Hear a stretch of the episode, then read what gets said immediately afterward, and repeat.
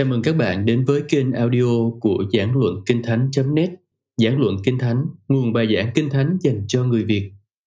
Bài giảng Sống khôn ngoan Diễn giả John question.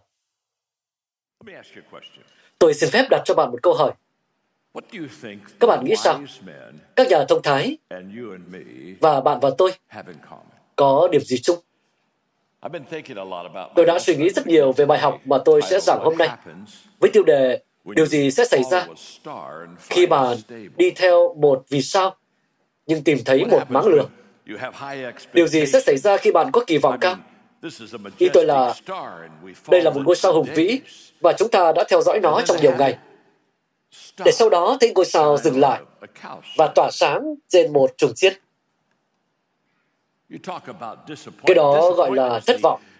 Thất vọng là khoảng cách giữa kỳ vọng và thực tế. Và điểm chung mà chúng ta có với những nhà thông thái là tôi đã uh, this điều chỉnh bài học sáng sớm nay. Tôi tự nhủ, vâng, có những điều mà chúng ta có thể nói rằng chúng ta có điểm chung với Uh, các nhà thông thái. um, Chẳng hạn, tất cả chúng ta đều từng gặp những chuồng chiên trong cuộc sống của mình. Tất cả mọi người trong chúng ta đã từng có những kỳ vọng cao trong đời. Để rồi chúng ta tìm thấy một chuồng chiên. Chúng ta tìm thấy một máng lửa. Chúng ta nghĩ rằng mình đang tìm kiếm một cái gì đó lớn hơn. Mình đang tìm kiếm một cái gì đó tốt hơn. Vậy nên, hãy nhìn vào chuồng chiên trong cuộc sống của các nhà thông thái, đồ rồi áp dụng cho chính mình. Khi Đức Giêsu đã sáng sinh tại thành Bethlehem, miền Jude, và thời trị vì của vua Herod, có mấy nhà thông thái ở Đông Phương đến thành Jerusalem hỏi rằng vua dân Do Thái vừa sinh tại đâu? Vì chúng tôi đã thấy ngôi sao ngài bên Đông Phương nên đến để tôn thờ ngài.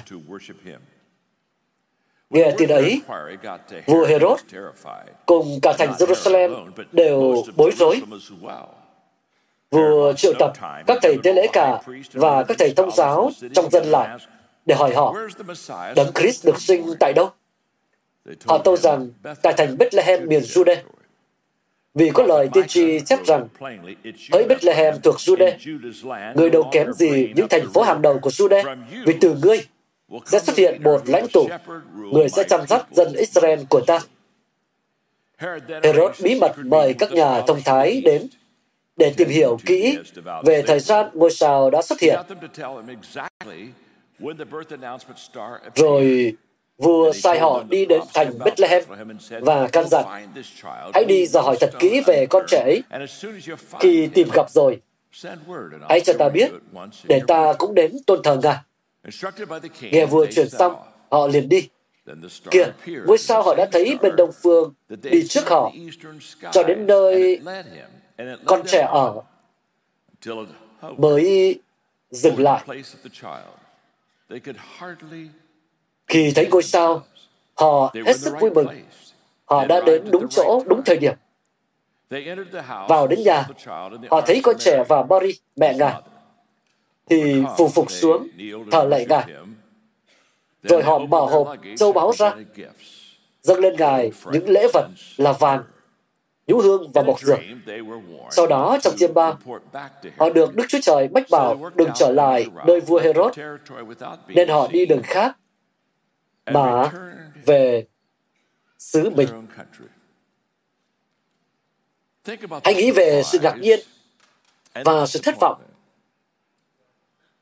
của những nhà thông thái, những người đã thực hiện cuộc hành trình đáng kinh ngạc này, khi biết rằng ngôi sao rất ý nghĩa này sẽ dẫn họ đến với vị vua mới của người Do Thái.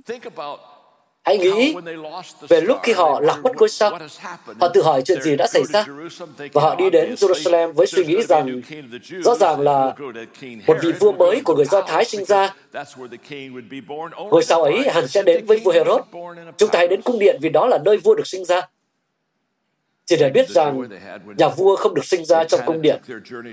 Hãy nghĩ về niềm vui mà họ đã có khi họ đã thực hiện hành trình hướng tới Bethlehem và một lần nữa nhìn thấy ngôi sao và hy vọng một lần nữa rằng chúng ta sẽ nhìn thấy vị vua của người Do Thái và sau đó hãy nghĩ về những gì đã xảy ra khi họ đến trường chiên, đến mắng lửa. chắc chắn là họ đã trò chuyện. Ý tôi là khi họ bên ngoài chuồng chiên, bạn có nghĩ rằng họ nhìn nhau và nói không, có điều gì đó không đúng rồi. Chuyện này không phù hợp một chút nào. Ý tôi là một vị vua một vị vua không thể được sinh ra tại đây. Vâng.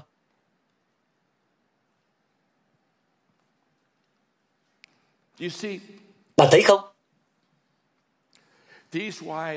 Những nhà thông thái này đã có một hy vọng lớn lao như vậy. Và họ đến và tìm thấy một máng lừa. Và sự khác biệt giữa những nhà thông thái và đa số chúng ta là họ biết biến sự thất vọng thành những sự sắp xếp thiền thượng trong cái nhỏ và không đáng kể. Họ tìm thấy điều gì đó lớn lao và rất đáng kể trong điều khá thất vọng. Họ tìm thấy một điều gì đó rất khai sáng. Và làm sao để chúng ta làm được điều này? Làm thế nào để chúng ta trở nên giống những nhà thông thái? Chúng ta nên làm gì trong trải nghiệm máng lừa chuồng chiên của chúng ta? Bởi vì mỗi người trong chúng ta trong căn phòng này, chúng ta đều có những câu chuyện chuồng chiên của mình.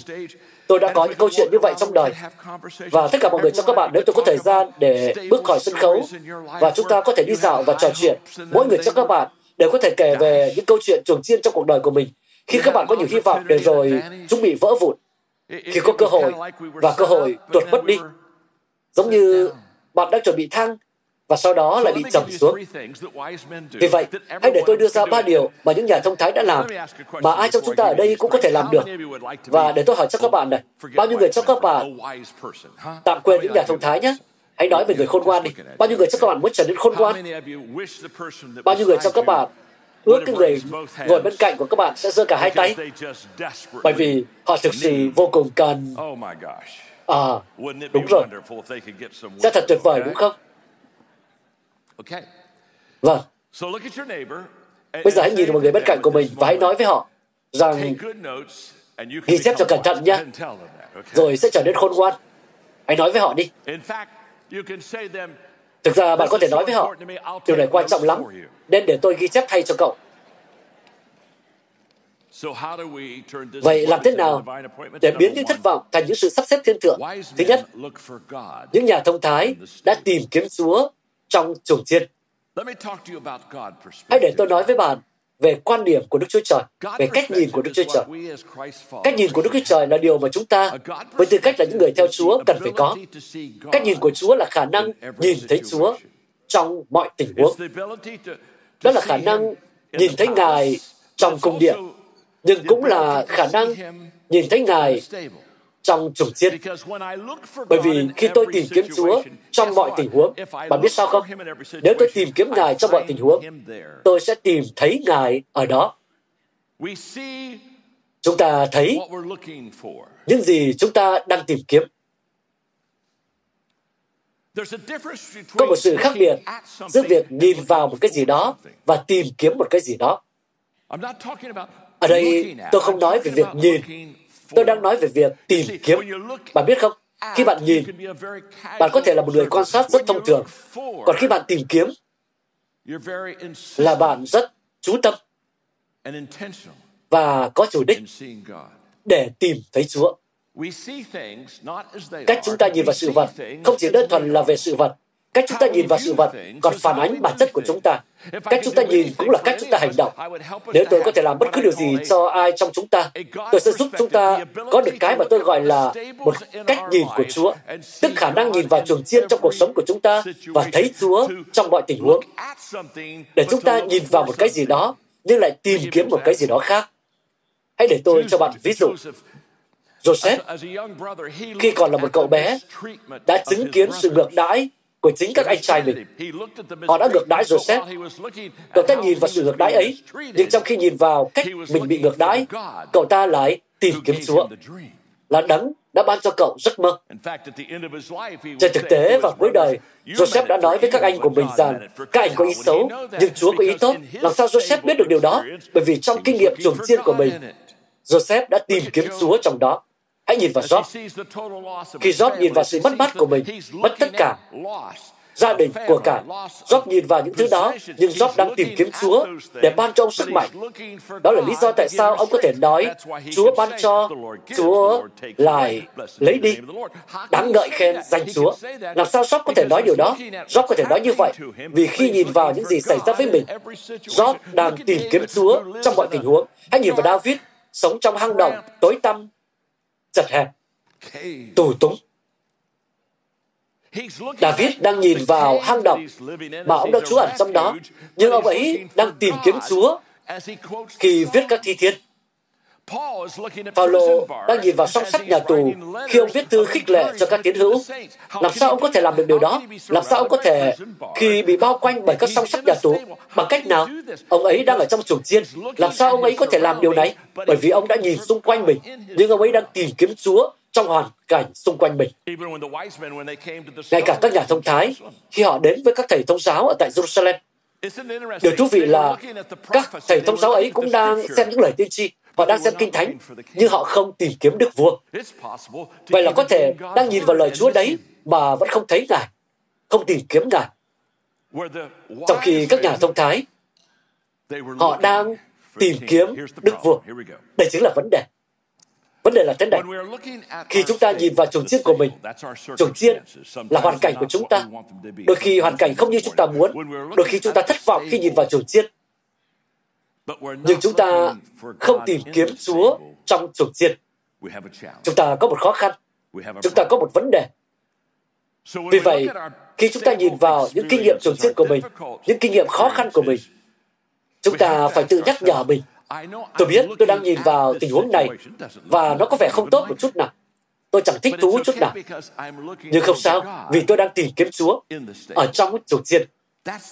Đó chính là, anh nói trong cách này. Khi bạn rơi vào trải nghiệm chuồng chiên của mình, đừng chạy trốn đó, được không? Đừng nhìn vào nó và nói, ôi thôi, đây không phải là điều tôi muốn, tôi không thích nó chút nào. Tôi chạy đây. Đừng, đừng, đừng để sự thất vọng của bạn khiến bạn đánh mất báu vật ở trong chuồng chiên. Và nhân tiện, trong khi bạn đang nghĩ về câu tôi vừa nói, khi bạn nhìn thấy chuồng chiên của mình, đừng tìm cách né nó. Đừng làm như vậy. Đừng nói bạn biết đấy, Tôi đang rất thất vọng. Tôi không hiểu chuyện gì đang xảy ra. Vì vậy, tôi nghĩ rằng tôi chỉ theo dõi thôi. Tôi sẽ không đi sâu vào. Có lẽ nếu tôi chỉ cần theo dõi, tôi sẽ hiểu chuồng chiên sau một thời gian. Nghe này, khi bạn có một chuồng chiên, đừng đi vòng quanh nó, đừng rời xa nó. Và khi bạn có một trải nghiệm chuồng chiên, đừng chỉ chờ đợi. Đừng rút lui và nói rằng, ồ, đây không phải là điều tôi muốn. Vì vậy có lẽ tôi sẽ xin Chúa đến và thay đổi điều này. Thế là bạn đã bỏ lỡ mất rồi. Ngài đang ở trong chuồng chiên. Ngài ở trong máng lửa. Bạn đang chờ đợi. Bạn đang chờ đợi Ngài, nhưng Ngài không có cửa. Vì Ngài đang ở bên trong. Bạn đã bỏ lỡ mất rồi. Tôi rất thích sự thờ phượng của chúng ta sáng nay. Tất cả đều về một Đức Chúa Trời. Đấng không làm chúng ta thất vọng. Tất cả về một Đức Chúa Trời là đấng có thể được thử nghiệm. Tất cả về một Đức Chúa Trời đã được chứng minh. Tôi thích những gì George đã nói trước đây về sự thật rằng nếu Ngài không cho chúng ta bất cứ điều gì khác trong cuộc đời còn lại, thì chúng ta cũng đã mắc nợ Ngài rất nhiều, rất nhiều rồi. Hãy lắng nghe tôi rất cẩn thận nhé. Đừng rời khỏi chuồng chiên. Hãy đi vào trong, đừng chờ đợi. Hãy tới đó. Có bao nhiêu người trong các bạn đã có ít nhất hai hay ba chuồng chiên trong đời mình trong năm nay? Và bây giờ đây mới là câu hỏi này. Không phải là bạn đã thấy và đã có chuồng chiên chưa? Tất cả chúng ta đều có. Tôi có chuồng chiên, bạn có chuồng chiên. Tất cả con cái Chúa đều có chuồng chiên. Đó không phải là câu hỏi. Điều khiến chúng ta khác biệt và giúp chúng ta trở nên khôn ngoan đó là có bao nhiêu người trong chúng ta khi nhìn thấy chuồng chiên, thay vì bỏ đi, thay vì thất vọng vì nó, đã tìm kiếm Chúa trong chuồng chiên. Vâng. Đừng bỏ lỡ điều đó. Bạn hãy đặt Chúa trước mặt bạn và bạn hãy đặt chuồng chiên phía sau bạn. Nhưng hầu hết mọi người làm ngược lại. Họ đặt chuồng chiên trước mặt họ và họ để Chúa sau lưng họ. Bạn thấy những cơ đốc nhân chưa trưởng thành. Họ nhìn thấy Chúa khi mọi thứ tốt đẹp. Ồ vâng, tốt lắm. Chúa là tốt lành. Sự chúc phước của Chúa đã giúp tôi trở nên tuyệt vời. Yeah. Ngài đã tìm chỗ đậu xe cho tôi. Ồ, thật tuyệt vời vì những gì Chúa làm. Nhưng những cơ đốc nhân trưởng thành còn nhìn thấy Chúa không chỉ trong những điều tốt đẹp trong cung điện, nhưng họ còn nhìn thấy Ngài cả trong chuồng chiên, trong những điều tồi tệ. Cơ đốc nhân trưởng thành thực sự hiểu và họ nhìn thấy bức tranh lớn. Không có gì hạn chế hơn khi chúng ta cố gắng làm cho Chúa tương ứng với những kỳ vọng của chúng ta. Một trong những điều hạn chế nhất mà tôi có thể làm là lập kế hoạch hộ Chúa. Bạn biết đấy, khi chúng ta cầu nguyện, chúng ta hãy lên kế hoạch thay cho Chúa.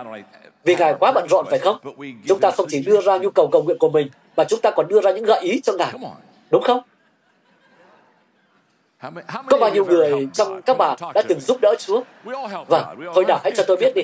Tất cả chúng ta đều từng giúp Chúa. Tất cả chúng ta đều từng kiểu Chúa ơi, đi con là Ngài rất bận rộn phải không? Đây là vài suy nghĩ của con. Và Chúa nói tốt. Ồ, cảm ơn con. Ta đang không biết phải xử lý việc đó như thế nào. Cho đến khi con đến.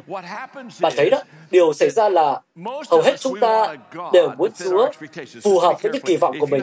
Hãy cẩn thận nhé. Nếu bạn có một Đức Chúa Trời tương ứng với những kỳ vọng của bạn, thì Đức Chúa Trời của bạn đang quá nhỏ bé.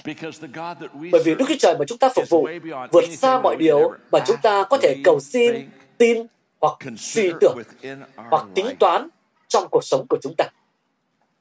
Vâng, tôi đã có những thất vọng trong tháng 12. Trở lại năm 1978, Margaret vợ tôi và tôi đã vất vả trong 16 tháng làm thủ tục để nhận nuôi một cậu bé. Và chúng tôi sẽ được đón cậu bé ấy về vào dịp Giáng sinh. Và vào ngày đầu tiên của lễ Giáng sinh, tôi đang thuyết trình tại một buổi tĩnh nguyện lớn dành cho các nhân viên. Thì có một cuộc gọi và giữa lúc tôi đang đói, tôi cũng trả lời điện thoại. Và tôi biết tin rằng chúng tôi sẽ không được, không nhận được cậu bé mà chúng tôi đã lên kế hoạch trong 16 tháng và đã chuẩn bị sẵn ngôi nhà và giờ đây chúng tôi đánh mất cậu ấy. Chúng tôi không được nhận nuôi cậu bé ấy. Và tôi nhớ Margaret, vợ tôi, sau đó chúng tôi đi vào một căn phòng bên cạnh, một căn phòng màu xanh lá cây, và chúng tôi khóc. Chúng tôi ôm nhau và sau đó chúng tôi quay trở lại ra ngoài. Tôi phải thuyết trình kế tiếp cho những vị khách một lần nữa và tiếp tục hội nghị. Và đó là một chuồng chiên. Tôi đã mong đợi và chúng tôi đã đánh mất. Chúng tôi không hề biết rằng sau 3 tháng chúng tôi sẽ có một cậu con trai, Joel. Chính là người thanh niên mà chúng tôi vừa rồi đã ở cùng trong suốt tuần lễ tạ ơn cùng với ba đứa con của cháu, người vợ đáng yêu và gia đình của cháu. Chúng tôi đã rất vui vẻ. Cho nên đừng bỏ lỡ điều này. Đừng bỏ lỡ điều này. Trong cuộc sống, chúng ta kết nối các dấu chấm.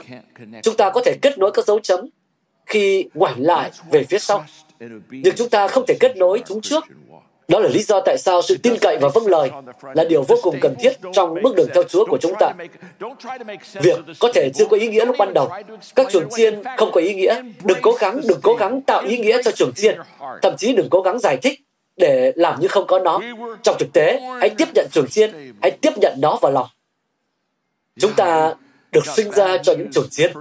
Vâng, chúng tôi nhận được tin xấu vào ngày 1 tháng 12 là chúng tôi đã mất cậu bé ấy. Nhưng vào tháng 3 chúng tôi nhận được một tin tuyệt vời. Chúng tôi có cậu bé mà Chúa đã dành cho chúng tôi. Những nhà thông thái họ đã làm gì? Những nhà thông thái rất cẩn thận. Họ đã tìm kiếm Chúa trong trường chiên. Điểm thứ hai, các nhà thông thái đã dâng hiến điều tốt nhất cho Chúa. Hãy xem những câu kinh thánh ở đây. Vào đến nhà, họ thấy con trẻ và Mary mẹ Ngài thì phục phục xuống thờ lại Ngài.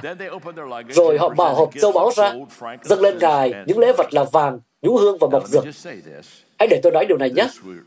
Đây là những món quà Giáng sinh khá ổn đấy. Đúng không? Đây không phải là ý tôi. Đây là những món quà không tệ chút nào. Thử nhé. Bạn đã bao nhận được món quà nào trong Giáng sinh chưa? À, chỉ có một chút vàng thôi. Nhũ hương và mộc dược thôi. Đó. Đây không phải là những món quà Giáng sinh tồi tệ. Bây giờ hãy để tôi nói với bạn sự cám dỗ này. Đây là sự cám dỗ. Đừng bỏ lỡ nhé. Khi chúng ta gặp phải những chuồng chiên trong cuộc sống của mình, tức là điều làm chúng ta thất vọng, thì chúng ta có xu hướng không còn cố gắng hết sức nữa. Khi chúng ta thất vọng, có một xu hướng là phải giữ lại. Cũng chẳng phải là chúng ta cố tỏ ra hưu đốn đâu, chỉ là đó không phải là những gì tôi mong đợi. Và vì vậy, chúng ta bắt đầu rút lui. Hôm nay khi tôi xem và nghe Todd Julie nói về lễ vật dâng hiến trong ngày sinh của Chúa, bản thân tôi cũng đã từng nghĩ vậy. Thật là một cơ hội tuyệt vời mà tôi có được với tư cách là một thành viên ở đây. Thật là một cơ hội mà tất cả chúng ta đều có để mang những món quà Giáng sinh đầu tiên của chúng ta đến với Chúa Giêsu. Tôi thích điều này. Margaret và tôi, hai vợ chồng đã thực hành điều này trong gần 40 năm qua. Trong cuộc hôn nhân của chúng tôi, hồi chúng tôi mới cưới nhau, có lẽ đã được chục năm, đột nhiên chúng tôi nhận ra rằng món quà đầu tiên mỗi năm chúng tôi không nên tặng nhau, mà nên tặng cho Chúa Giêsu. Và rồi tôi cũng rất thích cách chúng ta làm ở đây. Chúng ta có những món quà, chúng ta mang đến hội thánh, sau đó các bạn trao đổi những món quà cho nhau, nhưng rồi lại tặng lại cho những người bị tổn thương những người mà Chúa Giêsu đã yêu và chết cho trên khắp thế giới. Như vậy là các bạn không giữ lại những món quà ấy. Các bạn giống như một dòng sông, chúng ta mang đến rồi lại cho đi. Họ bán ra và họ không giống như những hồi xưa, không thích chữ. Hãy nghĩ về những nhà thông thái. Khi họ đến chuồng chiên đó, ý tôi là, thành thật mà nói, tôi sẽ bị cám dỗ. Bạn có bị cám dỗ không? Tôi sẽ bị cám dỗ ở trong chuồng chiên ấy để nói rằng, à, tôi không biết liệu chúng ta có nên đặt những món quà bằng vàng trong chuồng chiên này hay không? Tôi sẽ cho bạn biết chúng ta sẽ làm gì này. Đây là lý do tại sao chúng ta thường tổ chức Giáng sinh. Chúng ta đi ra ngoài chuồng chiên và nói, này, tôi có những món quà này, chúng ta hãy trao đổi quà cho nhau. Này, đổi quà đi. Ok. À, tôi hy vọng tôi nhận được phần vàng. Bạn có biết điều tôi đang nói không? Vì vậy, chúng ta đang ở bên ngoài và chúng ta đang có món quà này. Còn Chúa Giêsu thì ở bên trong. Còn chúng ta thì tặng quà cho nhau. Cách làm đó thật hơi thiếu tế nhị nhỉ? Chỉ những cơ đốc nhân bị lừa dối mới có thể làm điều gì đó như thế. Vâng, không. Khi họ đến chuồng chiên đó, họ nói rằng họ đã rất choáng ngợp vì họ nghĩ rằng Chúa ở trong chuồng chiên và họ đã dâng điều tốt nhất cho Ngài. Tôi có một câu chuyện chuồng chiên khác theo ý này. Khi tôi đang tiến hành thay đổi sau 20 năm làm mục sư, để đi vào những gì tôi đang làm bây giờ. Kiểu như tôi rời xa thế giới hội thánh và đi vào thế giới thế tục. Đây là một thử thách thực sự đối với tôi. Tôi đã có hội thánh lớn thứ 10 ở Mỹ. Tôi đã được nêu tên trong một cuốn sách về các hội thánh ảnh hưởng nhất trong cả nước. Và tôi đã làm mục sư trong 25 năm. Và đột nhiên bây giờ tôi không làm nữa. Tôi đã từ bỏ danh tính đó và bây giờ tôi tôi sẽ làm gì? Viết và diễn thuyết. Bạn làm gì? À, viết à? Ừ. Hay ấy nhỉ? Tôi diễn thuyết nữa. Ừ, chính tôi cũng làm cái việc diễn thuyết đó một chút đó, bạn biết rồi. Vì vậy, tôi đã nói chuyện với Chúa về trường chiên của mình. Ý tôi là, con đang rời khỏi cung điện của mình. Tôi từng sống ở San Diego, Mọi người đều biết tôi là ai. Chúng tôi có hội thánh ảnh hưởng nhất ở Nam California. Chúng tôi là hội thánh cuối cùng ở California mà bất kỳ hội thánh nào cũng thể mua được hơn 100 hecta và đó là một câu chuyện khác về việc xây dựng tòa nhà. Nhưng tôi sẽ rời đi và sẽ đi đến một nơi rất nhỏ. Vì vậy, tôi nói chuyện với Chúa về việc Ngài biết tôi mà tôi không ngại phục vụ đâu. Tôi chỉ không thích việc nhỏ thôi. Tôi muốn phục vụ một cách hoành tráng và Chúa đã cho tôi một bài thơ nhỏ tuyệt vời này. Bài thơ ấy ở trên màn hình đấy. Bạn đừng quên đọc nhé. Nó được gọi là Trốn nhỏ. Con yêu Ngài đồng đàn thiết tha. Xin cho con một chỗ để phục vụ Ngài, thưa cha. Dẫn tôi đến một nơi bé mọn. Ngài bảo, hãy coi sóc chỗ này cho ta. Ôi thưa Chúa, chỗ này bé tí ti. Ngài bảo con coi sóc làm gì? Sẽ chẳng ai thấy con. Con làm tốt mấy, phòng có ích gì. Nhẹ nhàng nhưng cương quyết, Ngài hỏi tôi, vì trốn nhỏ nên con chê, phải chăng con đã quên Bethlehem là thành bé nhỏ? Và cũng vậy, cả xứ Galilee. Đó là cách Chúa bảo tôi im miệng đi. Đừng phản nàn nữa. Con không thể vừa than khóc lại vừa lãnh đạo. Hãy vượt qua điều đó. Hãy vượt qua điều đó. Và một trong những điều mà tôi đã làm khi tôi vượt qua được điều đó, đó là tôi cam kết một cách riêng tư phục vụ 10 nhà lãnh đạo mà tôi ngưỡng mộ. Và tôi đã cam kết rằng tôi thậm chí sẽ không nói với họ rằng tôi phục vụ họ. Nhưng mà tôi chỉ sẵn sàng nếu họ cần tôi và tôi sẵn sàng phục vụ những người này. Họ thậm chí không biết rằng tôi phục vụ họ. Tôi chỉ đơn giản là phục vụ họ thôi. Và họ nghĩ rằng tôi là một người tử tế và tôi là một người bạn tốt. Và một trong những người mà tôi đã cam kết phục vụ chính là một sư sáng lập của chúng ta ở đây đấy, một sư Tom. Tôi đã làm cam kết phục vụ anh ta. Anh ta không hề biết điều đó đâu. Nói thật thì đến bây giờ anh ta vẫn chưa biết. Vâng, nhưng đó là vấn đề của anh ấy, tôi làm sao để giúp anh ta được. Anh ấy không biết đâu. Nhưng tôi chỉ làm hết sức mình để phục vụ cho anh ấy. Tôi đã đến khi hội thánh của các bạn còn nhỏ và tôi đã nói chuyện về sự phát triển và lãnh đạo hội thánh với anh ấy và tôi phục vụ anh ấy. Và khi có lần chúng tôi ở châu Phi để làm một số việc cùng nhau, anh ấy kể với tôi về việc hội thánh đang yên ắng và bình bình quá. Anh ấy muốn nhìn thấy hội thánh được đột phá. Nhưng tôi vẫn nhớ chúng tôi ở bên ngoài hồ bơi trong khách sạn vào buổi chiều Trước phiên họp buổi tối, tôi nói Tom à, tôi đã nói với cậu rồi đấy, nếu cậu cần, tôi có thể chuyển xuống đó. Và nếu cậu muốn, tôi sẽ dạy cho cậu. Nếu cậu muốn, cậu cứ suy nghĩ và cầu nguyện về điều đó nhé. Và cậu ta không hề cầu nguyện chút nào cả. Tôi chưa bao giờ thấy bất cứ điều gì giống như thế này. Cậu ấy nắm lấy tay tôi như thể là tuyển thủ của một đội bóng đá hay gì đó. Không có lời cầu nguyện nào, không có nói chuyện với Chúa gì cả. Anh ta thậm chí không bàn bạc với Chúa. Có khi Chúa cũng chưa biết chuyện này ấy chứ. Vâng, và khi tôi rời bỏ danh tính của mình và mọi thứ, tôi đang ở trong chuồng chiên vì không biết tương lai. Và hãy nhìn xem, Chúa đã ở trong chuồng chiên ấy. Và hãy nhìn xem chúng ta ngày hôm nay như thế nào và chúng ta ở đâu nhờ câu nói đó. Điều đó thật tuyệt vời đúng không? Vâng. Điều thứ ba mà những nhà thông thái đã làm, đó là những nhà thông thái khi họ đến chuồng chiên, họ đã thay đổi hướng đi trong cuộc sống. Có thể nói, chuồng chiên đã thay đổi họ. Hãy nhìn vào Kinh Thánh một lần nữa. Sau đó, trong chương 3, tức là sau khi họ đã thờ phượng Chúa, họ được Đức Chúa Trời mách bảo đừng trở lại nơi vua Herod, nên họ đi đường khác mà về xứ mình. Nói cách khác, trải nghiệm này đã thay đổi phương hướng, hướng đi của cuộc đời họ. Tôi chỉ kể thêm một câu chuyện chuồng chiên nữa. Ý tôi là bạn đã có hàng trăm câu chuyện như vậy. Tất cả chúng ta đều có những câu chuyện chuồng chiên. Vấn đề không phải là chuyện chuồng chiên có xảy ra hay không, mà vấn đề là chúng ta có thấy Chúa trong chuồng chiên hay không. Đừng bỏ lỡ điều này nhé. Vậy nên, hồi tôi còn rất trẻ trong chức vụ của mình, và tôi đã nhận được một lời mời đến Đại học Illinois và nói chuyện với gần 20.000 sinh viên đại học và người ta muốn tôi thách thức cho các sinh viên này đáp lại sự kêu gọi phục vụ Chúa chọn thời gian trong một vụ cơ đốc. Và tôi rất hào hứng với lời mời này. Điều đó lớn hơn bất cứ điều gì tôi từng làm và hoành tráng hơn bất cứ điều gì tôi từng làm trước đây. Vì vậy, tôi đã rất đầu tư công sức cho bài giảng và phải nói với bạn rằng tôi đã soạn một bài giảng phi thường. Ý tôi là bài giảng đó thật sự tốt. Và tôi trau chuốt và trau chuốt nó. Và cuối cùng cũng đến ngày ấy. Theo đúng nghĩa đen, vào buổi chiều ngày hôm trước, tôi phải nói chuyện với đám đông thanh niên này và nói với họ về công việc phụng sự Chúa chọn thời gian. Chúa đã nói với tôi, tôi chỉ đang soạn bài giảng đó, chuẩn bị sẵn sàng, và tôi đang rất trông mong đến lúc giảng. Nhưng Chúa nói, John này, nhân tiện ta nói luôn, ta không muốn con giảng bài đó đâu. Vâng, cảm xúc của tôi lúc bây giờ Thật là một chuồng chiên có mùi. Dạ, cái cái gì ạ? Ý Chúa là gì ạ? Ta muốn bộc lộ mà không cần con. Tất cả những gì ta muốn là con bước ra sân khấu, nhìn vào những thanh niên đó và nói rằng tôi biết Chúa đã nói chuyện với các bạn trong hội nghị này hai ngày này và các bạn đã sẵn sàng để đáp lại tiếng gọi. Và nếu bạn muốn tham gia một vụ toàn thời gian, tôi muốn bạn tiến lên, chỉnh dâng điều đó. Hãy đặt thẻ căn cước của bạn lên sân khấu Ngài nói, thực sự đó là tất cả những gì ta muốn con làm và tôi nói Chúa ơi, Ngài không hiểu rồi. Ngài có hiểu không? Mà Ngài đã Ngài đã dành thời gian để xem bài giảng này chưa ạ? À? Chúa ơi, bài này tuyệt vời lắm. Ừ, ta xem rồi, John.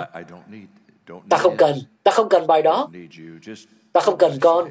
Chỉ cần con làm theo những gì ta nói ở đây thôi. Và tôi muốn nói với các bạn điều này, tôi đã nói vâng. Đầy tớ của Ngài đã nghe rồi ạ. Nhưng người đầy tớ này đã nghe mà không làm theo. Và tôi vẫn còn nhớ mình đã bước ra sân khấu. trước khoảng gần 20.000 nam nữ thanh niên và cố gắng rao giảng một sứ điệp mà Chúa yêu cầu tôi không được giảng. Đó thật là một trải nghiệm tai hại, đáng xấu hổ và khủng khiếp nhất trong cuộc đời làm diễn giả của tôi. Trong 3 phút, tôi lắp bắp đứng đó và cố gắng nói mọi thứ, nhưng chúng không phù hợp một chút nào. Cuối cùng, tôi chỉ nhìn vào bọn trẻ đó và nói rằng các bạn đang được nhìn thấy một ví dụ sống động về việc không vâng lời Chúa. Ngài không muốn tôi giao giảng sứ điệp này, nhưng tôi đã muốn giao giảng sứ điệp này. Ngài muốn nhận được tất cả mọi sự vinh hiển, nhưng tôi cũng muốn nhận được vinh hiển nữa. Và các bạn phải tha thứ cho tôi. Và bây giờ tôi sẽ kể cho các bạn nghe những gì Chúa đã nói với tôi. Và tôi đã chia sẻ với những bạn trẻ đó những gì Chúa đã nói với tôi. Và họ bắt đầu vỡ hòa và vỗ tay. Họ bắt đầu khóc. Họ bắt đầu tiến tới. 2.300 sinh viên đã đáp ứng lời kêu gọi bước vào một vụ cơ đốc chọn thời gian vào đêm hôm đó. Và bất cứ nơi nào tôi đi, hầu như không có tháng nào trong cuộc đời mà tôi không gặp ai đó và nói rằng chính tại nơi đó tôi đã tiến lên và đáp lại lời kêu gọi. Tôi cảm ơn Chúa vì họ chưa bao giờ gọi tôi là Jonah. Nhưng trải nghiệm đó đã thực sự thay đổi cuộc đời tôi. Đừng bỏ lỡ điều này. Những trải nghiệm trường chiên trong cuộc sống của bạn là điều tốt cho tất cả chúng ta vì Chúa ở trong trường chiên. Khi bạn xem phần đầu tiên, khi bạn nhìn sách sáng thế ký trong chương 15, Điều đó thật thú vị. Có một cụm từ mở ra chương đó nói sau những chuyện này. Vâng, Đức Chúa Trời đã ở trong ba bốn chương trước, đã đưa Abraham vào cuộc hành trình phi thường này để trở thành cha của các dân tộc. Và Ngài đã dẫn ông vào hành trình này. Và Kinh Thánh nói sau những chuyện này. Và vì vậy, khi bạn mở chương 15 của sách Sáng Thế Ký, sau những chuyện này, bạn phải nói, ồ thế thì tôi phải quay lại để xem những chuyện này là gì. Và sau những chuyện này là gì? Sau khi Abraham đã nói dối về Sarah rằng Sarah là em gái thay vì là vợ của ông, sau khi xảy ra nạn đói, sau khi ông ấy đã hoạn nạn và rắc rối trong gia đình, tranh cãi và rất nhiều vấn đề với Lot, và sau nhiều năm không có con cái, đã được hứa, dù đã được hứa cho ông ấy, rằng ông sẽ trở thành cha của một quốc gia.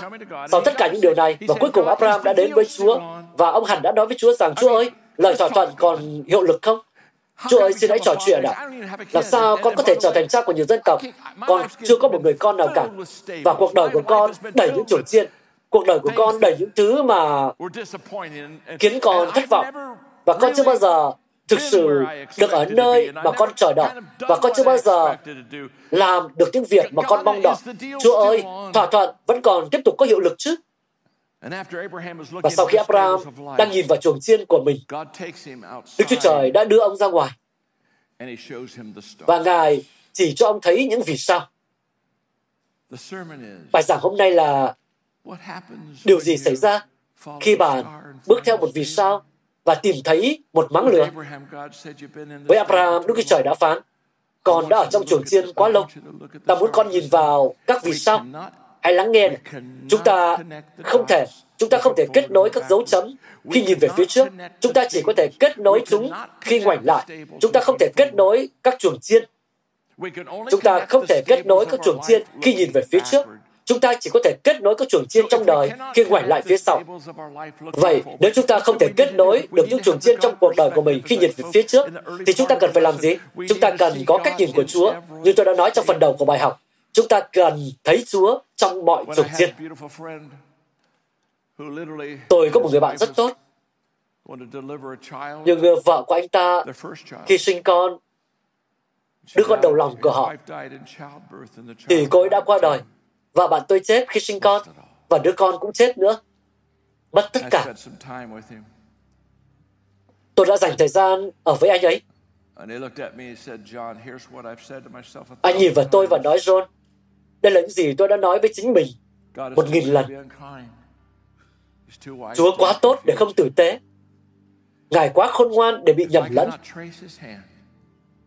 Nếu tôi không thể lần theo bàn tay của Ngài tôi luôn có thể tin tưởng tấm lòng của Ngài. Tất cả chúng ta, tất cả chúng ta đều có những chuồng chiên trong đời mình. Đó không phải là câu hỏi. Câu hỏi là chúng ta có thấy Chúa? trong chuồng chiên. Tôi mời tất cả các mục sư ở tất cả các điểm nhóm, các bạn có thể tiến lên và có thể cầu nguyện với từng điểm nhóm giờ này. Nhưng tôi muốn cầu nguyện với bạn. Có bao nhiêu người trong các bạn có thể giơ tay và nói John, tôi đã học được một điều gì đó vào ngày hôm nay. Và điều tôi học được là tôi phải tìm kiếm Chúa trong chuồng chiên của mình. Bạn hãy chỉ giơ tay lên thôi. Tôi phải thấy Chúa trong chuồng chiên. Tôi phải gặp Chúa trong chuồng chiên. Tôi đã nhìn, tôi đã nhìn vào chuồng chiên quá lâu. Tôi đã nhìn vào chuồng chiên. Nhưng tôi đã không tìm kiếm Chúa. Xin Chúa ban phước cho các bạn. Tôi nhường lời lại cho một sư. Các bạn vừa nghe xong bài giảng được phát trên kênh audio của giảng luận Kinh Thánh. Kênh nhằm cung cấp cho các tín hữu và tôi tớ Chúa người Việt những bài giảng chọn lọc của các diễn giả kinh điển trong những thời đại khác nhau. Để biết thêm thông tin về chúng tôi, xin vui lòng truy cập trang web giảng luận kinh thánh.net. Xin chào và hẹn gặp lại các bạn trong những bài giảng tiếp theo.